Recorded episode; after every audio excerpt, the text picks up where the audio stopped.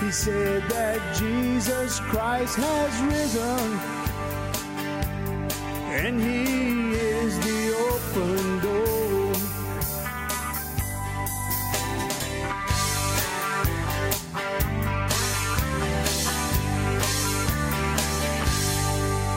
How you doing, everyone? Welcome to this episode of the Cajun Conservative Show, where we talk about life, we talk about liberty, and yes, we talk about the pursuit of happiness, and we show the world that as Cajuns do have intelligence. Hope you're having a good day, good week, wherever you're located, because you got to remember this is the day that the Lord has made.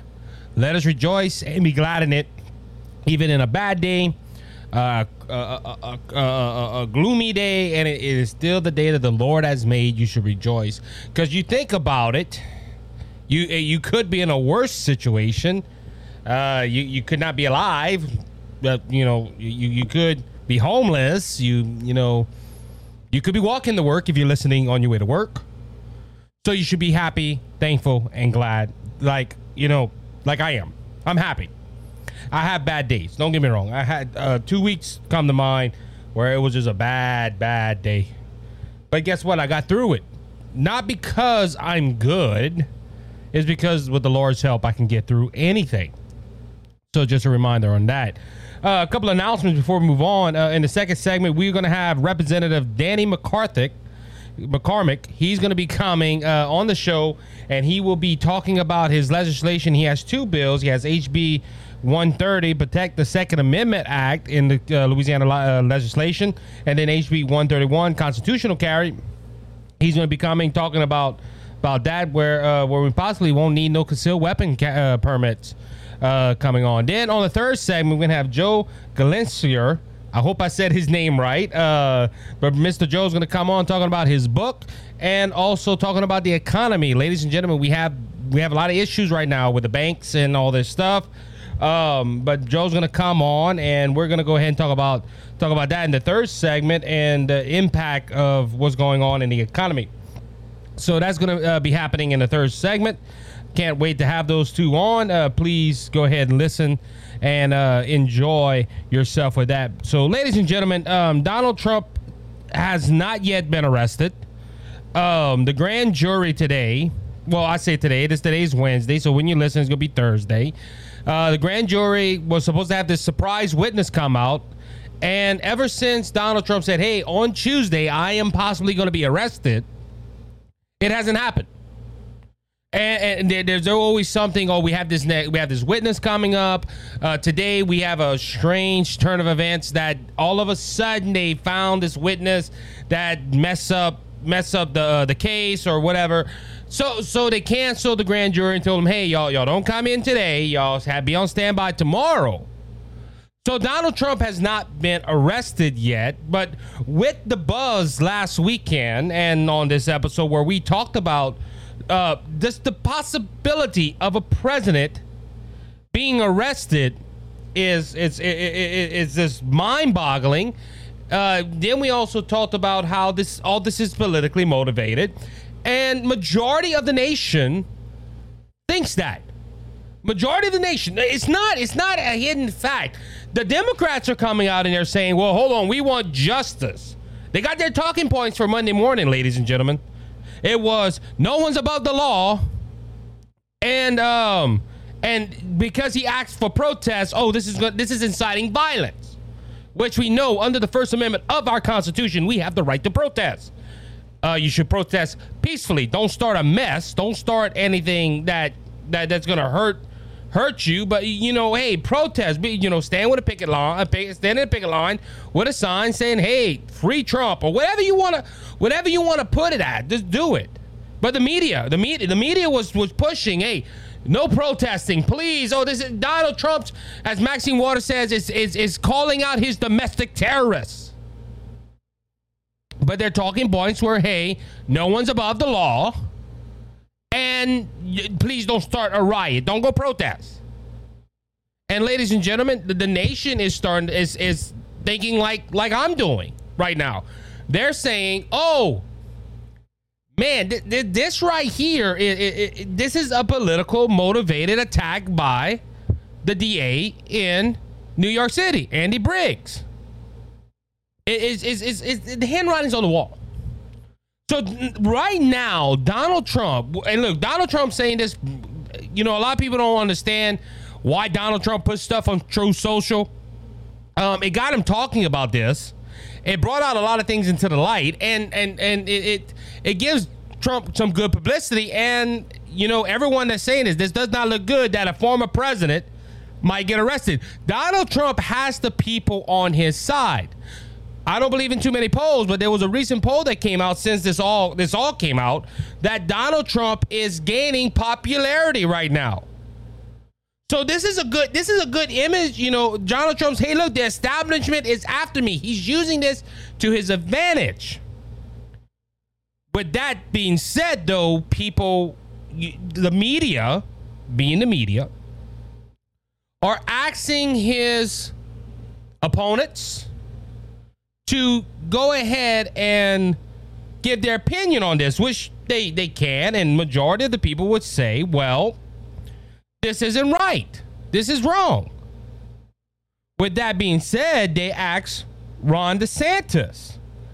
And Ron DeSantis, this is coming from the Daily Wire. DeSantis re- responds to rumors, a rumored Trump uh, indictment by Soros uh, founded prosecutor. Um, uh, Florida Governor Ron DeSantis responded on Monday to reports that former Donald Trump could be indicted this week, calling the situation a manufactured circus by the prosecutor trying to vi- uh, uh, virtue signals for his base. Now, people might be saying, well, Isaac, why are you bringing up Ron DeSantis? Because Ron DeSantis said something that ticked off Trump, I guess you could say, which I didn't think it was it was uh it wasn't that bad. But let, let me go ahead and find find his quote because I want to read it verbatim because I don't want people to say, well, you you you're saying something that um uh that that that defends DeSantis or hurts DeSantis. Uh, he said, and I, and so I don't know what's going to happen, but I do know this: the Manhattan D- District Attorney is a Soros-funded prosecutor, and so he's like an, another Soros uh, funded prosecutor that weaponized their office to impose the political agenda on social uh, on society at the expense of the rule of law, public safety. He has downgraded over 50% of the felonies or misdemeanors. He said he doesn't want to even jail, he don't even have jail time for vice, vice, vice majority of crime. And what we've seen in Manhattan, we've seen in crime um, rate go up, and we've seen citizens become less safe. And uh, DeSantis said Briggs was weaponizing the justice uh, system by choosing to pursue the cases from several years ago while ignoring crimes happening every single day in is is in his just uh, in his jurisdiction. Also, Ron DeSantis went ahead and said, "I also think that the fundamentally wrong." DeSantis said, "I also think that it's an important point to point out when you're talking about Soros-funded prosecutors. Yes, they may do a high-profile political case." Uh, a political uh, persecution, and that's bad. I'm trying to find out where he says uh, about Trump. Yeah, so this is the remark that really ticked off Donald Trump. Now, on on this point, Ron DeSantis has been defending Donald Trump up to this point, and he says, "I don't know what goes into paying hush money to a adult star. I'm gonna, I'm not gonna, well, porn star, to secure silence over some type of alleged affair." He said. Now, this has been getting Trumpsters upset because Ron DeSantis said, Hey, I don't know what goes into doing this. This made Donald Trump upset, which started giving Donald Trump moving his focus from something that is helping him right now. Look, uh, I, I, look, I'm going to say it again. Everything that's happening to Donald Trump right now is helping him and his base. He's showing that the establishment's real. They're coming after me, and they're gonna pull up old claims or faulty claims. Because you got to remember this too, ladies and gentlemen. This case was denied by the federal courts.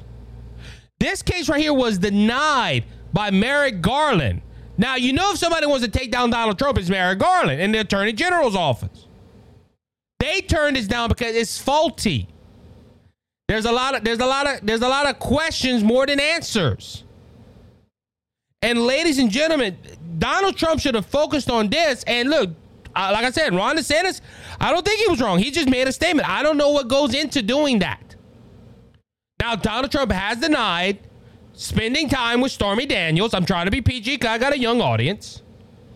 Um, he denied that, but it's we don't know what really happened. There's no proof that he did or didn't. It's her word against his. All you have is really the hush money, and it, it, there's there's legal aspects to that as well. But the, the Trump people are upset because out of ninety percent of the, the Ron DeSantis' speech was defending Trump, but Donald Trump's going to focus on the ten percent of his speech where he said this statement. He don't know what goes into paying hush money. Now, Donald Trump has gone on the offense with Ron DeSantis. And I, I really think, I, I know Donald Trump don't know me. Nine out of 10, Donald Trump don't listen to this podcast. But I, this aggravates me. Now, we also had Ron DeSantis go, and this is going to be another point where I'm going to bring out. We had Ron DeSantis go on Pierre uh, Morgan's uh, show on Fox, I believe it is, and they asked him, "Hey, what name you like more, uh, um, uh, Meatball Ron or uh, Ron DeSantimonious?" And Ron DeSantis said, "Look, you can call me whatever you want. I get results done." And, and I heard an opinion today, and it made sense. That's a question you really don't. That's that's that's that's a question you really don't want to answer because it's going to put fuel to the fire. And this is what this segment is really all about right here. I, I did all, I, I told you all that content to show you that there is a feud right now between Ron DeSantis and Donald Trump. There is a feud with Ron DeSantis and Donald Trump that should not be. You have two alpha males, if you want, let, us you know into the animal kingdom side of it. You have two alpha males that are um that are trying to gain the, the territory, and they're butting heads, but it should they shouldn't be butting heads right now. We're very early into this primary season, if we're in it at all. But you have Ron, you have Donald Trump nicknaming Ron DeSantis already, which he I never got Trump on this. Trump says, I'm way ahead, way ahead in the polls. Well, if you're way ahead in the polls, why are you attacking Ron DeSantis? And then you have Don, Ron DeSantis, which is doing right until this point, where he's not saying nothing. And he makes, and uh, don't get me wrong, it was a slight joke. They were just talking, and like that, the the interview's 45 minutes long. We do this here. Anybody that's been on an interview with me, no, we go ahead and we we we, we joke around or, or we, we go off into wild goose chase uh, topics. I understand that, but ladies and gentlemen, this this right here, this this feud should not be happening, and it's bleeding over. This is why, because in a lot of my audience might listen to Dan Bongino. I did not pick this up from Dan Bongino. I thought about this before I heard Dan Bongino's quotes, because Dan Bongino has come on done a couple of segments on this as well. But I, I picked this up because another fellow podcaster, and I, I, I was debating to mention his name. I'm not going to mention his name. He's going on Twitter and he's a real Trump supporter, but he's criticizing Ron DeSantis's signs on his podium and calling him Ron DeSantimonious. Ladies and gentlemen, that is what's happening with this. Trump criticizing Ron DeSantis and calling him nicknames is not is not dividing the nation, it's dividing the Republican Party. And look, I am a Ron DeSantis guy. And that don't upset me. It just what gets me upset is I, everything that I'm afraid that would happen is happening right now. You have Donald Trump criticizing Ron DeSantis trying to bring him down because that is his only viable threat. And look, props to Ron DeSantis. He's saying I'm gonna let my I'm gonna let my policies do my talking. And he, he makes the joke about the uh, he with Piers Morgan where he, he he said, "Look, they can call me whatever they want. I'm getting I'm doing my work." Uh, is, is is a smart quote, but at the same time, it's uh, you you bashing Trump for calling you names. Ladies and gentlemen, this right th- th- this is what is happening. We are being divided over something so small that should not we should not be divi- being divided over. Look, eh, look, I, I agree. Look, in the primary season, small jabs that don't hurt. But Donald Trump, look, he almost ruined Ted Cruz because of this lying Ted. Don't you remember? This needs to stop.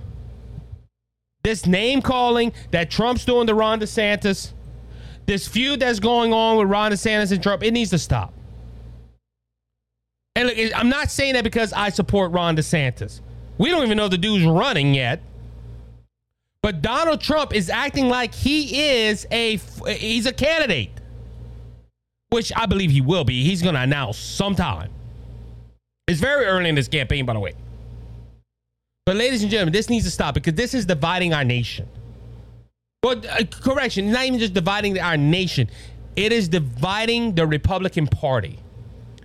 And look, is primaries good? Absolutely. I wish we had a primary system here in Louisiana. We have a jumbo primary where everybody run, then we have a runoff in November. I wish we had a primary system. But ladies and gentlemen, this isn't hurting. Look, this, this election is too important to go ahead and say we're going to let small things get in the way. We, we need to focus on policy. We need to keep our eye on the mark, and that is that is that is winning the White House, winning the Congress, and winning the Senate back to make policies that advance this nation. Now, people ask me all the time, why, why, you know, I, I tell people this. I wish Donald Trump would not run. Why? Because of this right here. I like Donald Trump. I like Donald Trump's policies. But because of things like this that he's doing with Ron DeSantis, calling him Ron DeSantimonious, it's wrong. It's not helping the nation. This is hurting the nation. Does Donald Trump have good ideas? Absolutely. But this is hurting our our this is hurting the Republican Party. And this is this is going to show people right here we're not united. We're divided. And it needs to stop. With that being said, we'll be right back after this short break with Danny McCormick, uh, uh, District 1 representative in Louisiana. Y'all stay tuned for that. We'll be right back after this short break.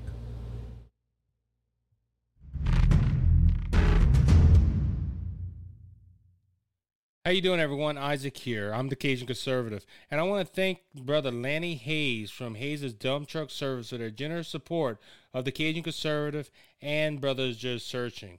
Hayes' Dump Truck Service serves the Lafayette and surrounding areas. If you have any job that you need done, like cleanup or hauling material to your job site or your home, we haul limestone, we haul sand, we haul topsoil, any type of material you need. If you're in the Lafayette and surrounding areas, please call Brother Lanny Hayes at 337 852 8043. Remember, Hayes' is Dump Truck Service, where Jesus is Lord of the company. Cleansed and made us whole. Not one hoof, not one soul. All right, everybody, welcome back to the second segment of the Cajun Conservative Show.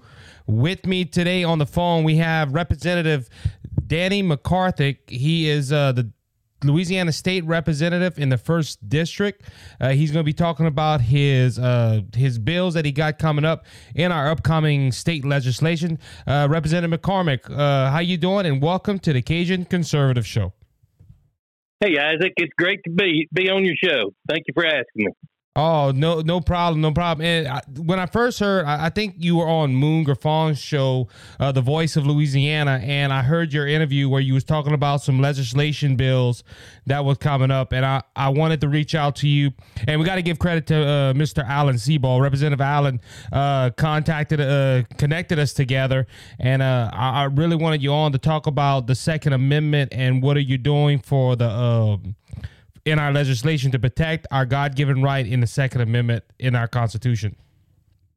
You bet. I agree. That sounds great.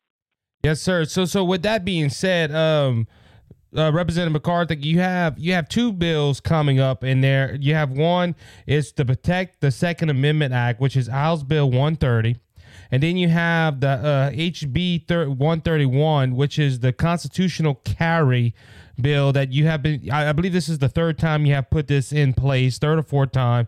Uh, unfortunately, we they try we we it didn't survive over veto, unfortunately.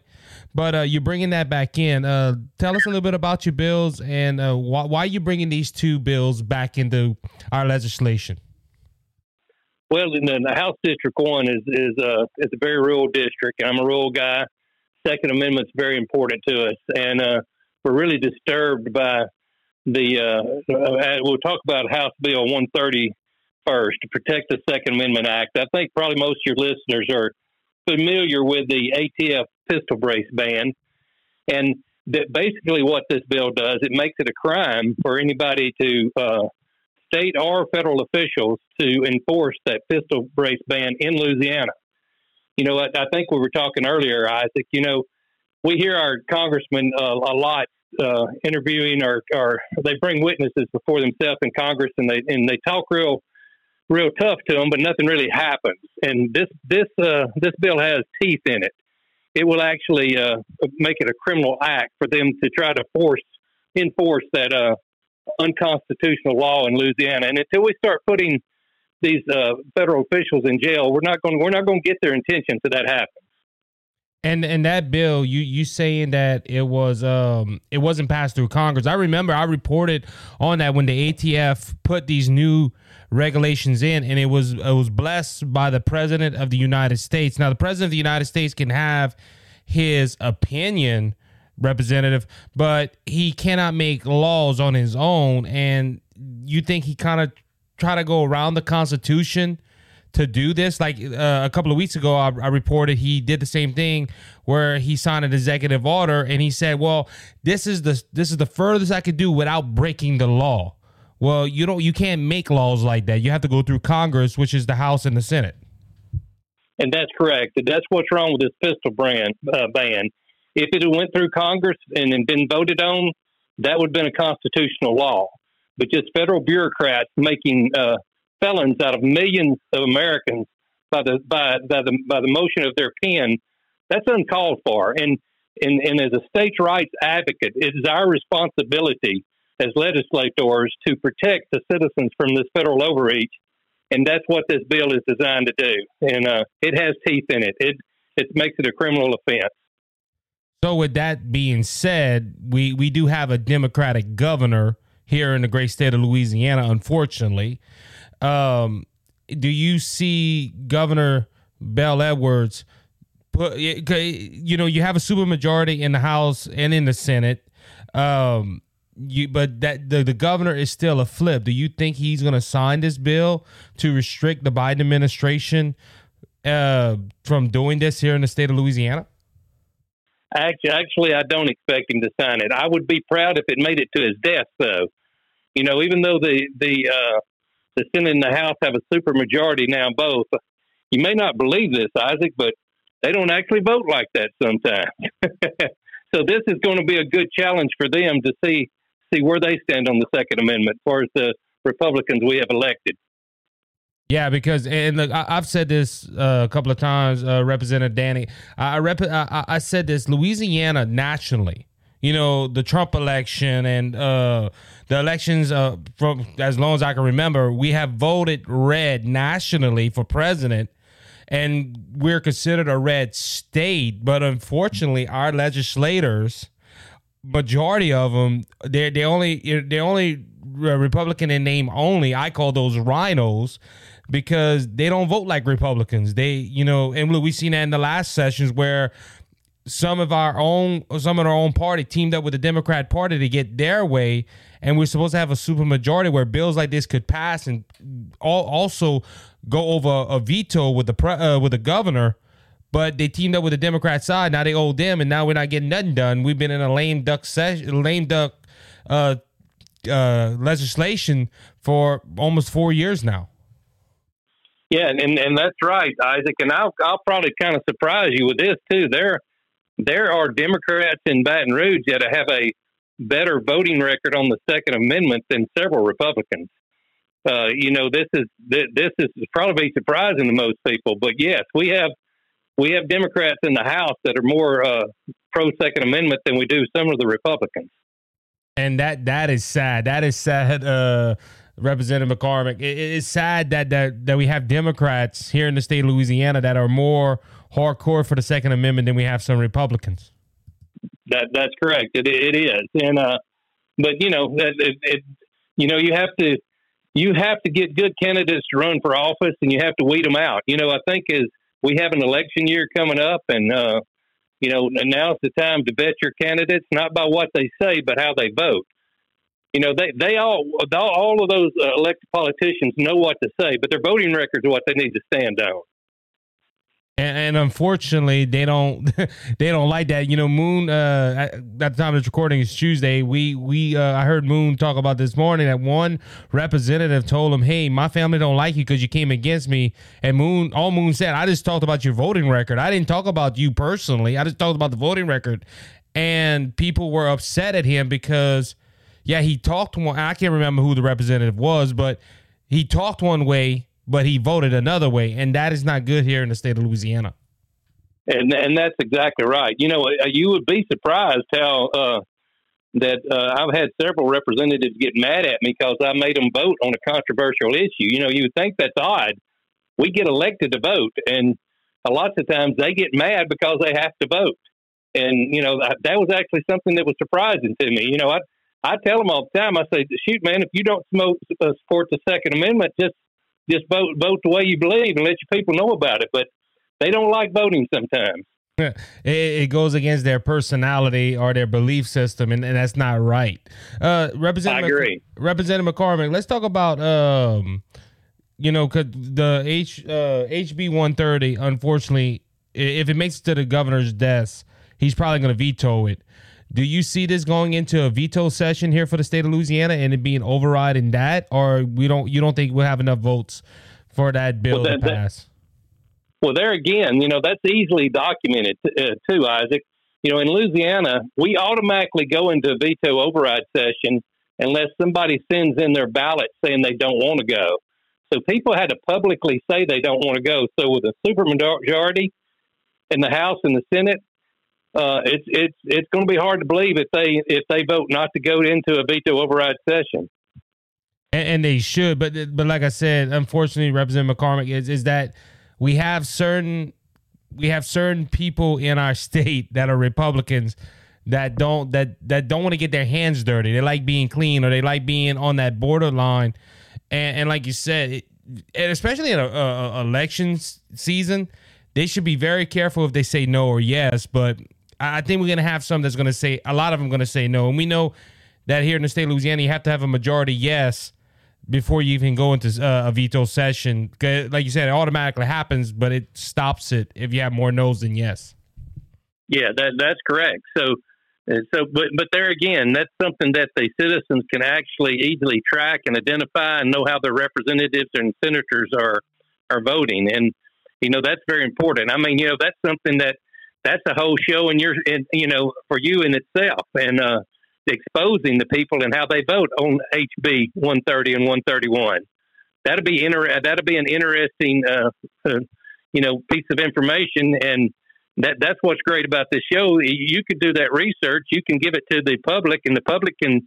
They don't have to do the work. They just listen to your show to find uh, get educated. Yes, sir. Yes, sir. And look, I'm going to be keeping a track of this because, like I said, when I first heard that you was introducing the HB 131 back, I, I, want that's why I wanted to get you on. I wanted to get this information out to the listeners because we, we heard all over the, the country, but especially in the state of Louisiana, half our audience is in the state of Louisiana. And we need to know what our representatives are doing, especially right before this election cycle that's coming up. We need to know what's happening in Baton Rouge and that's what's so great about podcasts like yours. You can do that. I mean, like you know, as, as, you know, somebody can listen to it going down the road. You know, they don't have to actually do the research. So, you know, information is starting to. Uh, these podcasts like these are popping up, and the information has come more widely available to the citizens. And I'm excited about uh, doing these type interviews like I'm doing with you right now. And we're happy to have you on. We're happy to give out that information. And, and that's why we tell people, hey, subscribe to the Cajun Conservative and listen to us, and we can give you that information as it comes out. Exactly. That's right. That's exactly right. So, so uh, Representative McCormick, let's go ahead and talk about HB 30, uh, 131. Um, this, this uh, is this the third time or the fourth time you bring this up, or how many times? I know you had some type of bill like this previously in past legislation sessions. That, that's correct. This is the, uh, the fourth time I've, I've uh, filed this bill, and uh, I'm I, when I was knocking on the doors in my district, Isaac, the number one asked question I had was, "Will you uh, bring a constitutional carry bill?" And my promise to my constituents was I would bring it every year until until it passed. And this is my fourth year to be in office. This is my fourth year to uh, to, uh, to bring this bill. And you know, it, this is it's it's crazy that this bill hadn't already passed, Isaac, because I, I think it's I, I forget exactly twenty five or twenty six other states already have constitutional carry for one thing, and then the other thing is that uh, um, in Louisiana you can legally open carry. So let's just say that I'm, I have a, a pistol on my side and I'm walking around and it gets really cold. So I put a coat on and that coat covers up that pistol. Now I'm a felon. So explain that one to me. You know, my, my, uh, my granddaughters, when they turn 18, they can strap a 12 gauge shotgun on their back and walk in legally walk into Walmart here in here in my town hometown But they can't put a snub nose 38 in their purse to protect themselves from rapists, rapists and murderers. And as you very well know, here in Louisiana, with with our crime problem, our our everybody, and especially our young women, need to be able to have that ability to protect themselves from these predators. Yeah, and and, and that's what you know. With with that being on side, we're also the sportsman's paradise. You get what I'm saying? And, and and look, firearms are in our in our blood. It's in our it's in our DNA. It's something that Louisiana. Look, I've been hunting since I'm 16 years old.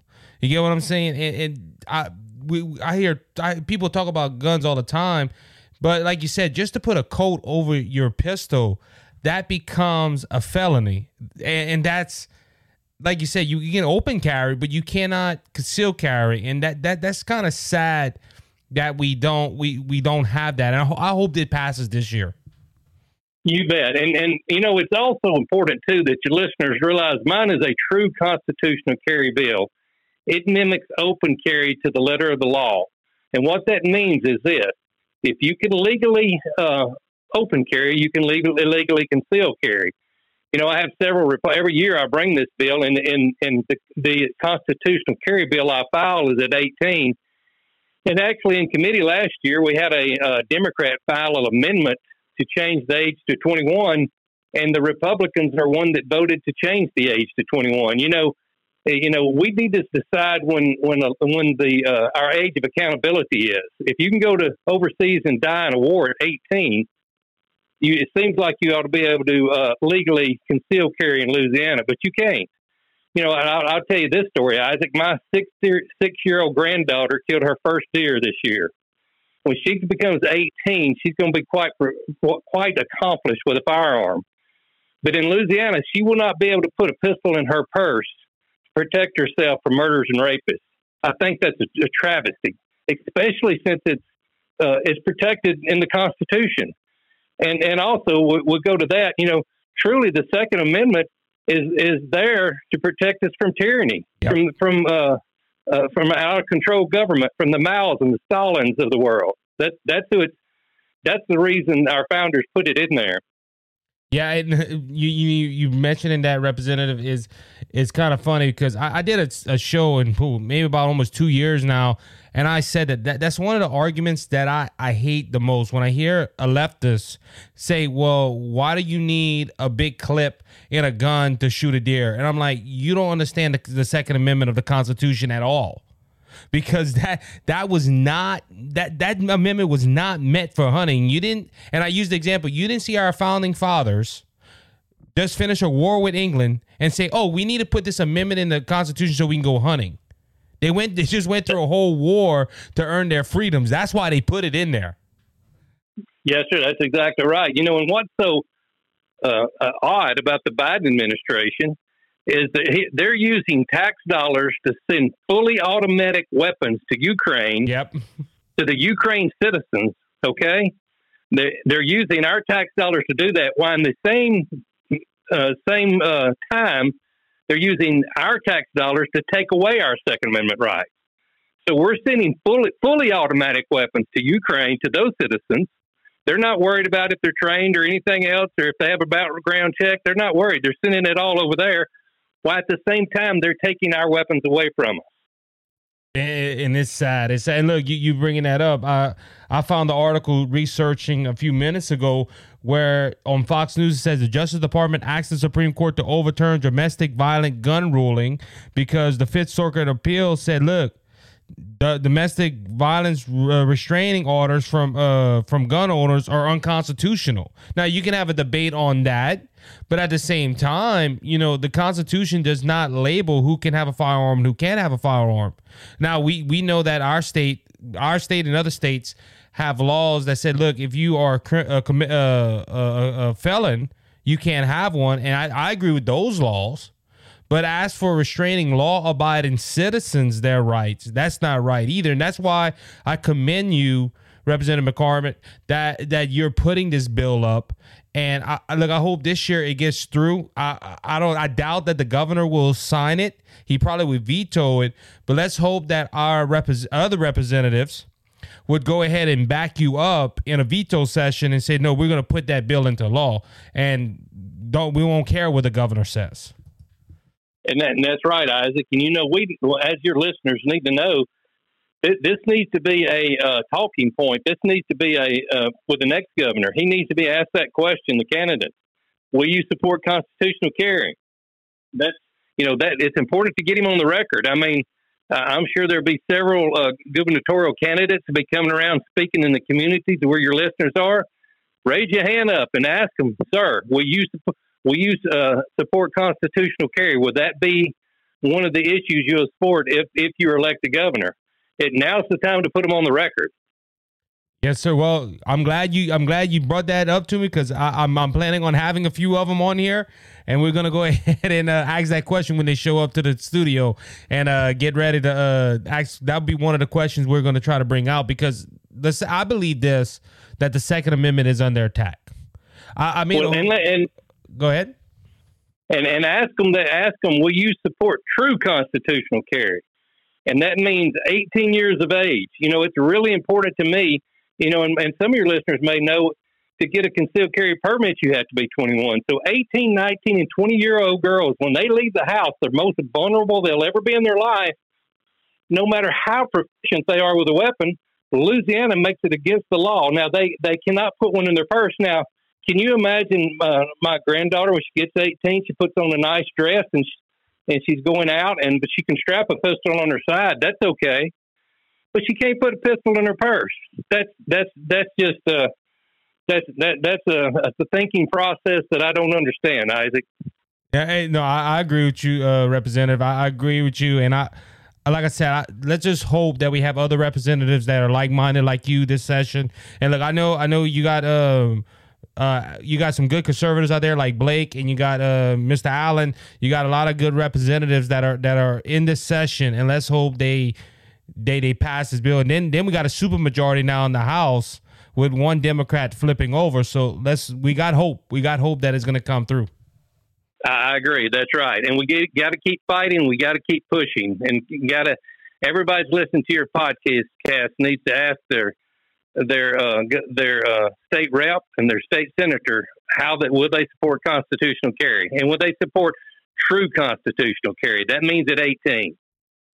Yes, sir. And look, audience, if you're listening, please call. If you're from Louisiana, call your state rep and let's get this through. Uh, Representative McCormick, you know we we're running. Uh, we're about to run short on some time, but I, I want to go ahead and get you to talk about your campaign because you're just not getting ready for legislative session. You're getting ready for an election. You are running uh, again in District One. Uh, I don't know if you. I don't know if you have any opponents in that race. Um, how, how's the campaign going? And, and and what you know talk to your voters. What? Uh, go ahead and tell them why you continue on serving in the House of Representatives of Louisiana. You, you bet. That, that sounds great, Isaac. You know, I, I love the people of my district. They're, they're just down to earth, solid people. You know, when I ran for office, uh, this is what I said to them. These are my principles, and these what I stand for. And and you can feel assured this is how I vote, and that's how I voted. And and also, Isaac, I stay in t- contact with my uh, I don't just uh, show up uh, and want to talk to my constituents on election election year. I talk to them every year, uh, uh, all through the session. I, I put out videos. They can follow me on Facebook. I have an email uh, up, up, updates they can get. You can go play.com. You can sign up to uh, get my emails. We send out at least one email a week. Uh, we've been giving away uh, firearms this year. We were uh, just recently gave away our second fi- uh, firearm and a firearm giveaway. We're going to be doing. Uh, if you can, if you'll sign up for that, you'll be getting emails making you aware of what's going on during session on my constitutional carry bill and any other bills that I may be carrying this year. And and and and that's why I'm running again. You know, I have like I said, I have uh, four granddaughters, and when they turn 18, I want them to be able to use take a firearm and put it in their purse and protect themselves from predators. And uh, we and for four years, I've been pushing that, and I'm going to continue to push until we push it across the finish line. And you, uh, like I said, you have a good chance to do that this year, and we, we hope that happens. Uh, say that uh, say that website one more time, uh, Representative McCormick. It's McCormick, the number four, LA dot com. McCormick number four LA dot com. All right, sounds good. Everybody, go check that website out. That's gonna be good. Representative McCormick, if you ever need a uh, need a uh, need to get to your constituents or want to let somebody know something, give me a call. We're gonna have you back on. It was real nice having you on today, and uh, I hope this is a long and prosperous friendship between both of us. Uh, this mic's always open if you want to come on and uh, hang out with your friendly neighborhood Cajun conservative. That sounds great, Isaac. I appreciate you, man, and and give me a call anytime I can help you. No problem. No, that, that, that, I'm gonna take that up on it. I'm gonna take uh take your word up on that, my brother. That sounds great. Have a good day, man. You too. That was Representative Kev, uh, Danny McCark at McCark. Uh, I, I can't say that word. McCormick. Um, he is the, the Louisiana state rep for District One of Louisiana. He's gonna be uh, he's pushing them constitutional bills in, and these uh, protect the Second Amendment Act. Let's hope this goes through. Uh, with that being said, we'll be right back after this short break. Stay with us. We'll be right back.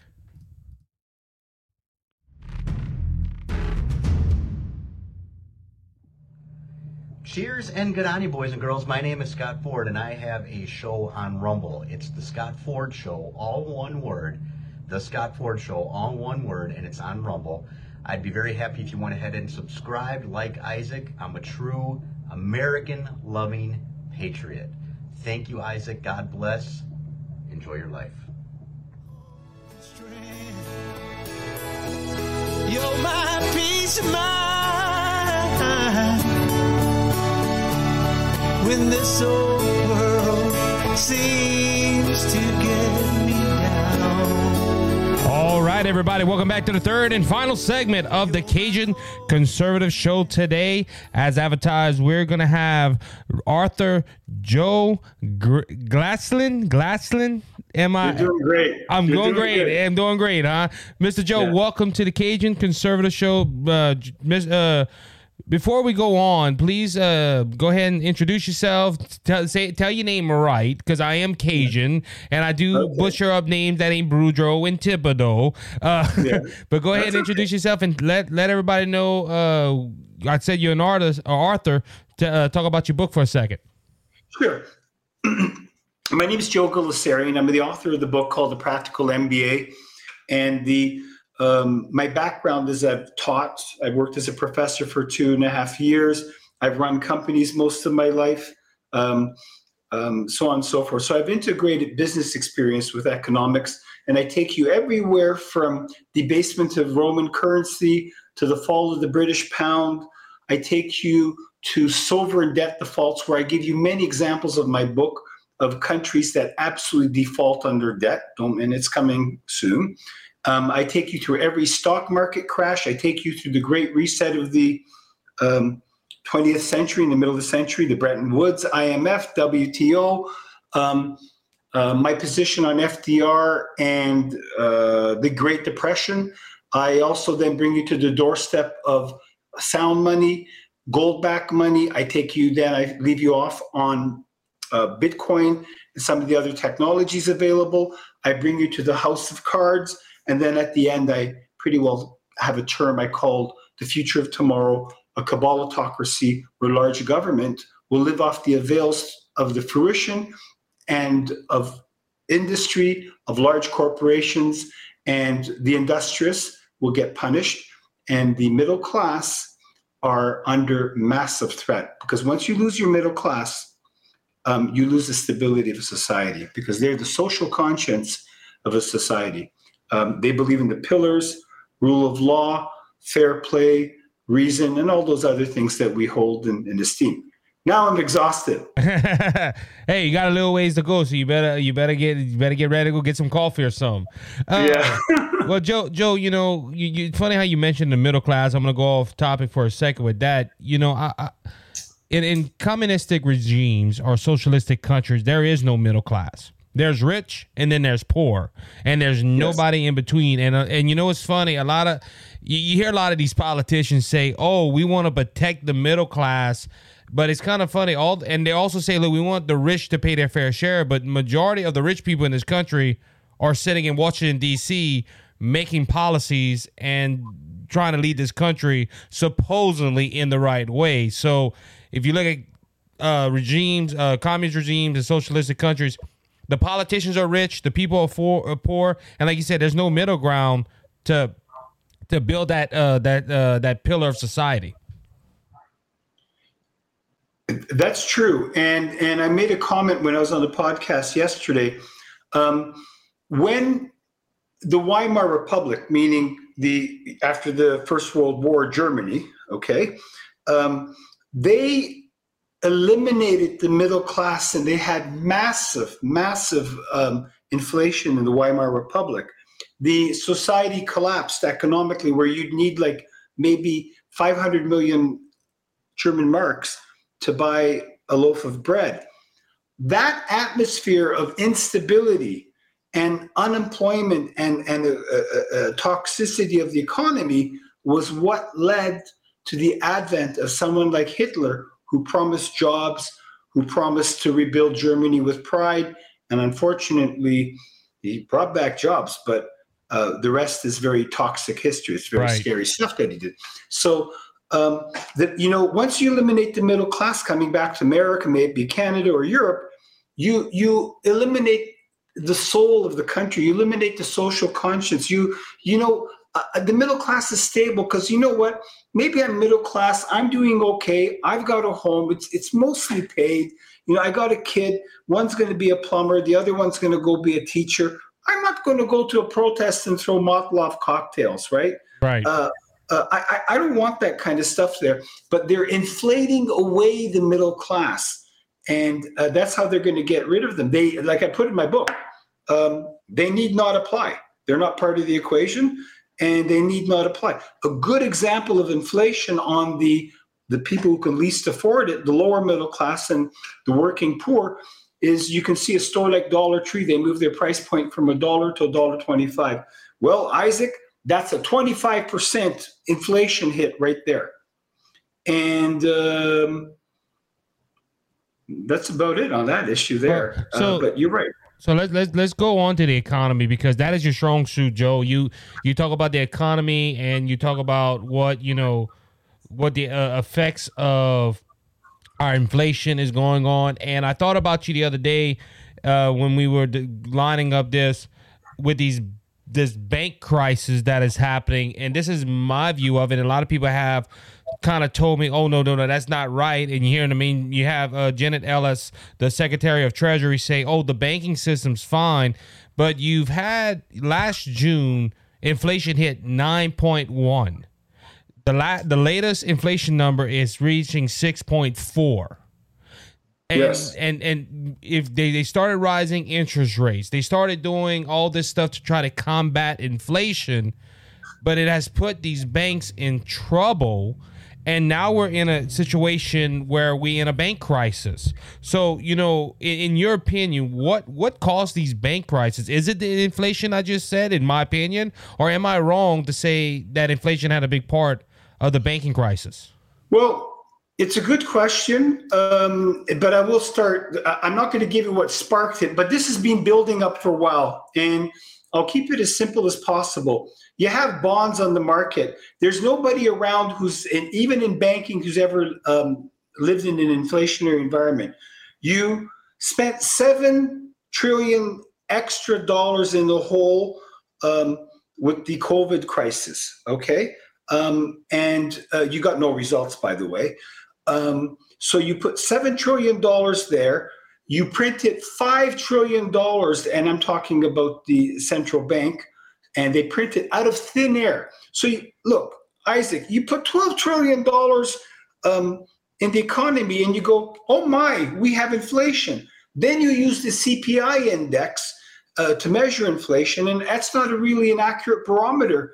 And it, in my view, it belongs in the fictional section of the library. What's more accurate is perhaps a site called uh, Shadow Statistics, and inflation, depending on who you talk to, is closer to 12 to 14 percent. You know, you're just fooling people. So then let's go to the bank because there's a reason you had all this liquidity, all this money.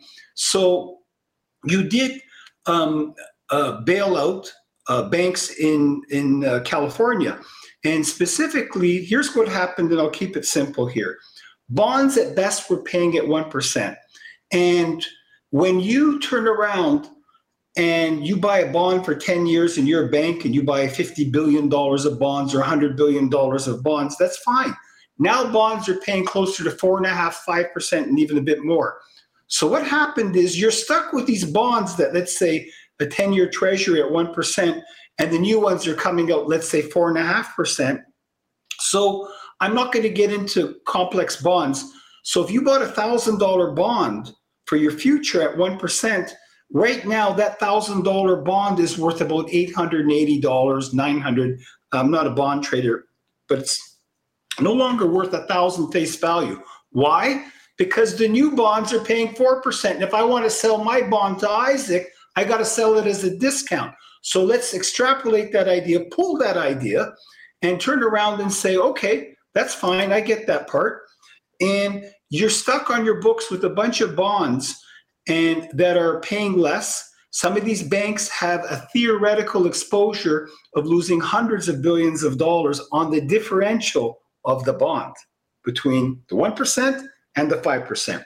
I'm not going to go into the details. Don't we don't need to concern ourselves with that.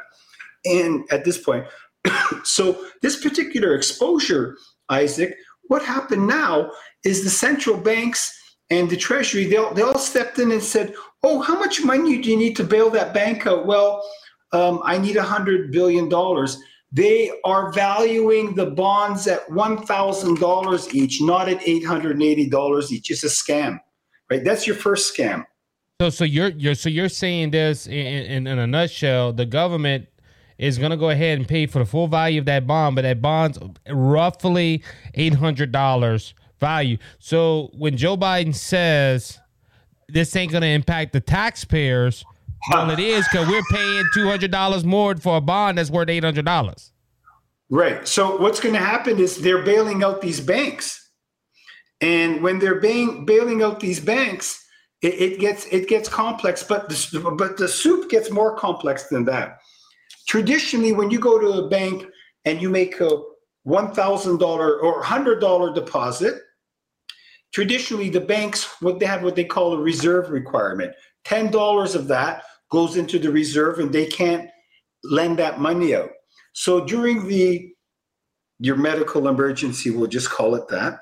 During your medical emergency, they turned around and they wanted to create more liquidity. Remember, they dumped 12 trillion in the economy, and they said, you know what? The banks no longer, this is what the Fed say, no longer have to have any holdback reserve. So then they've got zero reserve. In other words, every penny you put in there that's in savings, let's say, or locked up bills. Right. That's all lent out. And now they don't have anything left for a rainy day. And I think I explained that as in a simple way that people, you know, get an idea and a grasp of what's going on. And then what they did now is they uh, Janet Yellen last week was being interviewed by an American senator from Nebraska, I believe. Correct me if I'm wrong. I forgot his name, but he was very articulate. And what happened is he they bailed out uh, the uh, not um, they didn't bail out Silvergate, but they bailed out um, Signature wasn't it? Signature Bank got bailed out, and I believe Silvergate Capital. Uh, they were looking at bail, uh, but they bailed out Republican. That's for sure. Right. So what I'm getting at is is they were bailing out, and I'm just going to wind here for about a minute or so. They were bailing out certain chosen banks, like an a la carte. They're choosing what they want off the menu. So let's say there's some really good, solid small banks. And what's happening is they told everybody at Silvergate when they went under, your money's guaranteed. Well, a lot of companies have four or five million dollars sitting in their bank, or very wealthy people have a million dollars left in their in their bank. So you're telling me you bailed out Silvergate, all the depositors, but you don't want to bail out that bank in Louisiana or Oklahoma. So then, you know, I'm Joe Schmo. I've got an account in Nebraska. I'm going to pull out my money because I've got over two hundred fifty thousand dollars. The FDIC is not guaranteeing at past two fifty. I got maybe I'm a company. I've got two million on the books. I've been in business twenty years. I will take that two million and move it to Bank of America or or J.P. Morgan or you know Wells Fargo. And what happens is people are you see the, the prophecy self-fulfills. They start moving out of these smaller banks into the larger banks. A lot of these smaller banks are in great shape, but you know, if I start having a bank run, even on a real solid, well-run bank, it could collapse it. So now the conundrum that the uh, the Fed and the Treasury is in is this: they go, which banks do we bail out? Then finally, Janet Yellen said last week, we'll just bail out certain banks. Today and yesterday, she said we're going to bail out everybody who's past a quarter million dollars. Because you know, again, to give you a really ugly example, let's say Microsoft had, oh, I don't know, $15 billion in their bank account and their bank goes under. What would happen if, you know, I'm coming up with numbers here, Right, right? right. What would happen to Microsoft or Apple or IBM or General Motors or any of these companies? So um, that's the fly in the ointment. That's that's your problem now. And there's one more problem. I'm just throwing stuff here. I'm just That's gonna- funny. Okay. There's one more problem. The FDIC has approximately $128 billion in backup money to bail out banks, right? Or depositors in this case. So if the FDIC has 128 billion, but they're insuring about 9.8 trillion dollars, they don't have enough money, so they're going to get bailed out. And how are they getting bailed out? Well, they're getting bailed out because they're printing money from thin air. So the question is, in the last week or two, the, the central bank has turned around and printed another $300 billion on top of the $5 trillion. And do you really think by printing more money, you're going to tame inflation? You know what you've got now? You got a banking crisis and you got an inflation crisis. And no matter which way you move, you got another problem. And I'm throwing a lot at you. Oh, You got an problem. American accumulated deficit of $32 trillion. If interest rates went up to 6%, right? That would be 6% of let's keep it at 30 trillion. That's 1.8 trillion dollars. The US budget's about 4 4.4 trillion dollars. That's what you basically have to spend as a federal government. What would happen if 40, 50% of your money went towards the interest on your debt? That's the conundrum. The Fed, it- you know, this is not Paul Volcker in the 1980s where he could jack up interest rates. We didn't have even a trillion dollars of debt Yep, you're right. right? Europe, Europe's worse. I'm not even going to go to Europe. It's it's pathetic. It's not. I don't mean Europeans, but the economic situation, and and Canada. Uh, this is the situation, and there's no easy way out because you want smaller government, right? As you mentioned when we were chatting. Good. You go run on you you go run on smaller government and let me know how many votes you get. No, people don't care about that. They go, I. I, I, I want my government um, programs. Yeah, and see, and, and going to that, you know, because I want to ask about this. Um, when you could you just mention that the they're gonna they're gonna be printing up more money, which is gonna add to more inflation. That is just common sense. But what about okay? We're in a we're in a circ we're in a circumstance right now in this country where the Republicans say we're not going to extend the debt limit, but you have a go you have the Democrat Party and the president saying, "Well, we're going to bail out these banks. We're going to pay for this. We're going to pay for that." What if the debt ceiling don't get raised? You see, that's where I'm coming because you mentioned about printing money, and these banks are beginning bail. Where are they getting this money from? Like, it, it, just from thin air? Because and Yes. what what and what if what if the de- what if the Republicans hold their ground, which I hope they do? say, look, we're not Uh-huh. going to raise the debt ceiling. Where where are Well- they going to get to pay this stuff? Well, exactly. They're they're printing money from thin air. They're lending it to an insolvent treasury, right? So basically, imagine you're you know the ship pulled up. These sailors are being at sea, and they come to the port of call. They've got a bunch of drunken sailors, and you start lending them five thousand dollars each. You're not going to get paid back. It's going to go down the. And basically, you have an insolvent treasury. If any business was run like the treasury, they would not qualify for a Dunkin' Donut and a coffee in terms of a line of credit. Okay, I, I, I've got to be very frank there at the expense of throwing diplomacy under the bus. So the Treasury is bust. When their bonds and debts come due, they borrow more money, right? And um, and and, and you, you know you can only sell so many bonds domestically or internationally to finance U.S. debt, right? Right. Um, and America can't default because if they default, it's not just America. The world financial system would, would come to a grinding halt. It would be something unfathomable, you know, because American dollar is the uh, de facto currency of the world. It's the reserve currency of the world. And um, but you know they're running it at. Eventually, it's. Let me give you another analogy. I thought about it today before I came on your program, and I said I played Monopoly as a kid. You get fifteen hundred bucks each. Okay, so I, you want to buy Illinois Avenue, you want to buy Vermont. If you're lucky, you buy Park Place or some of the other nice properties. That's fine. But what happens if I start you off with $3,000 each? You will start buying properties off each other. Those property prices will go up. That's all that happened. It, it, you know, you don't need a PhD in econom, economics. It's basically the, it's called the Cantillon effect. And I had to study it uh, a couple thousand years ago when I was in school. When, when more money chases the same amount of goods, you get inflation. And um, what you're doing is you're getting band-aids and band-aids and band-aids. And, you know, no matter who's in government, you try and get these people away from government addiction. Good luck. It's tough. And I'm not talking just America, Europe. Uh, we could talk about um, uh, uh, Canada, of course, right? Um, you, you know, we, we have a different system here. Some of it's good, some of it's not as good. So if I came up to Canadians and I said, listen, I'm going to reduce your, in Canada, we pay about 53% of our money towards taxes if you're Wow. making a $65,000 salary. I'm not saying income tax. You have what we call HST, which is like value added tax, okay? So everything I buy, almost everything, I pay 13% on.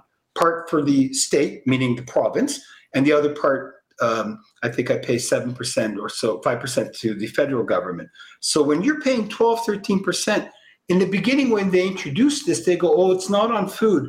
But I went and bought uh, fruits that are cut up because we had some friends over, and they're charging me tax on a nice platter of fruit, you know, for $13 plus tax.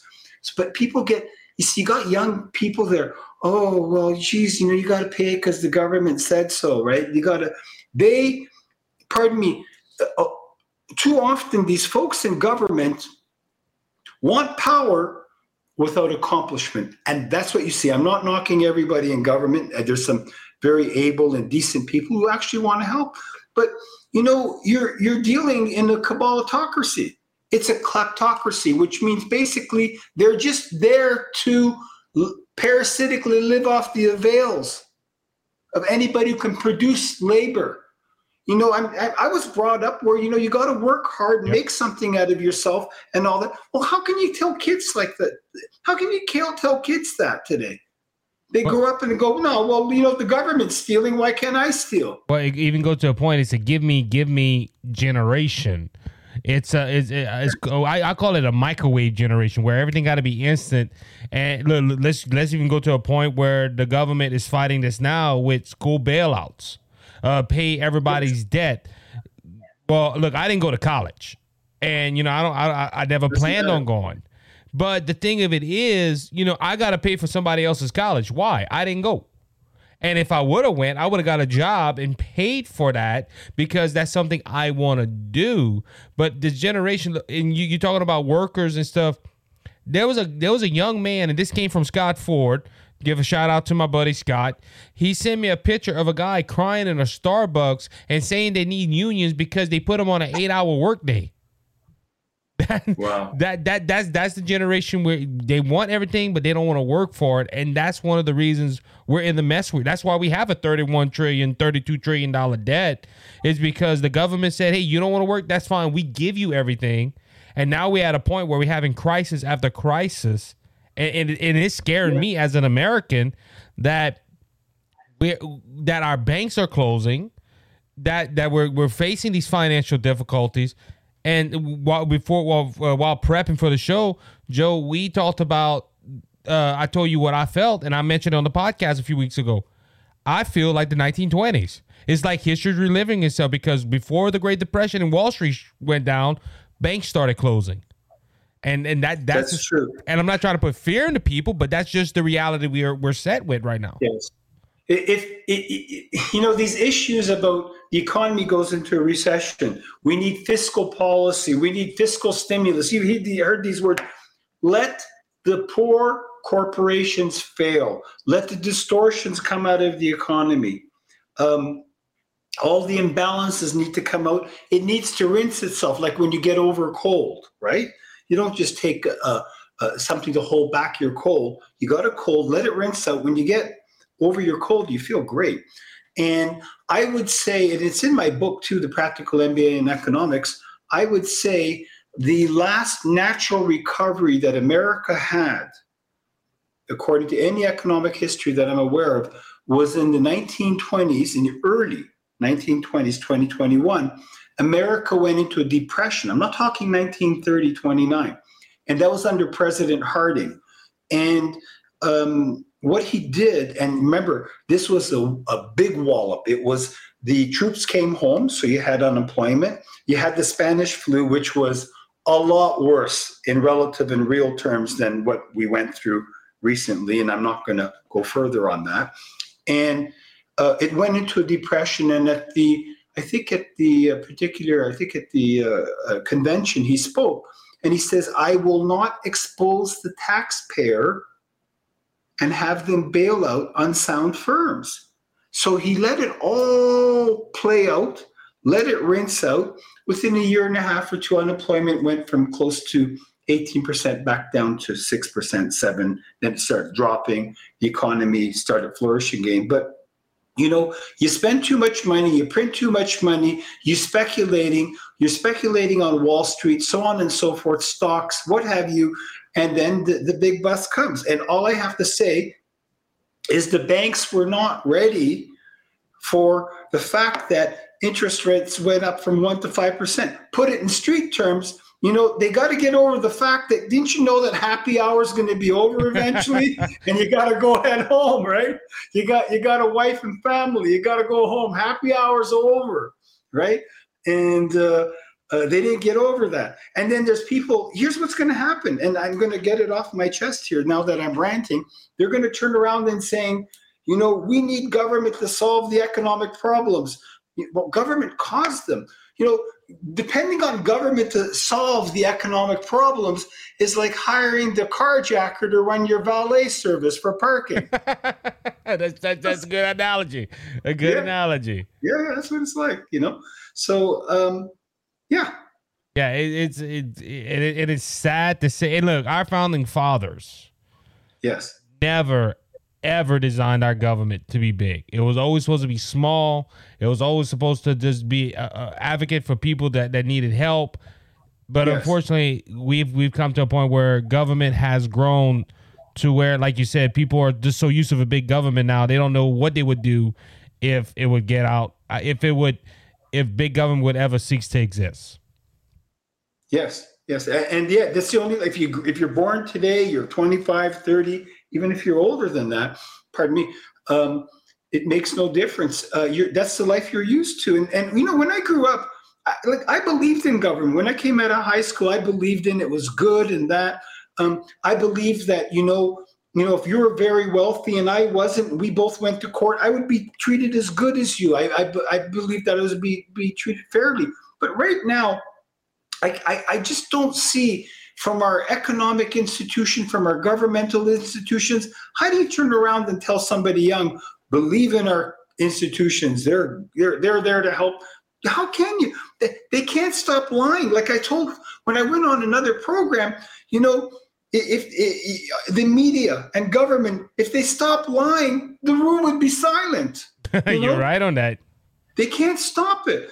And and I think in my book I said, you know, with this compulsive lying disorder, I think most people in government and the taxpayer should pay for it is they should get a group rate on their compulsive lying disorder. You know, and um, uh, I don't know what to tell you. You they, know, they, they pay. Uh, they pay for every other study. They should pay for that one as well. You know, they they making money out the way.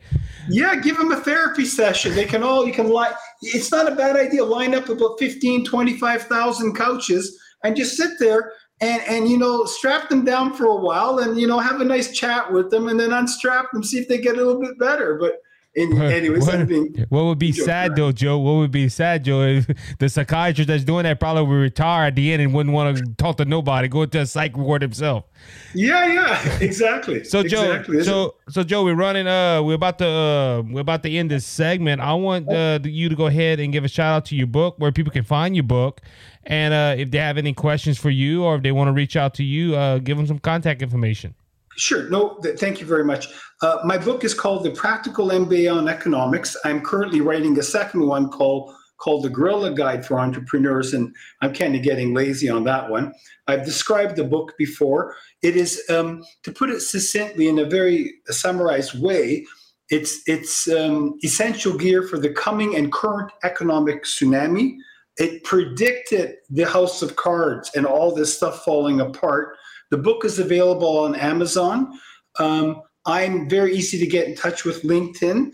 I've got, and I'm also very easy to get in touch on my website. The it's called practicalmba.ca. Again, practicalmba.ca.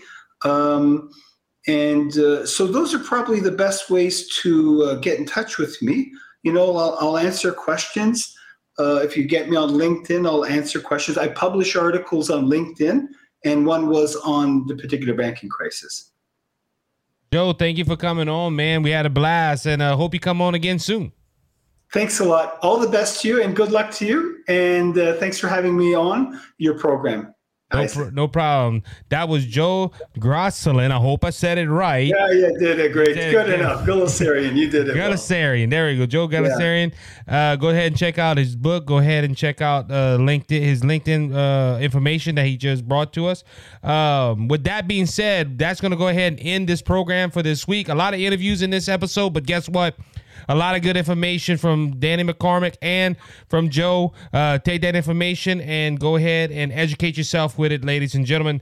Uh, until next time, be blessed, be encouraged. Remember, Jesus Christ is coming back and he's coming back soon. So don't be faint of heart because Jesus has overcome the world. If you want to know Jesus, your personal Lord and Savior, reach out to me. I'll tell you how to make Jesus your, your Savior and heaven your home. So until next time, be blessed, be encouraged. You have a good one and He is the open.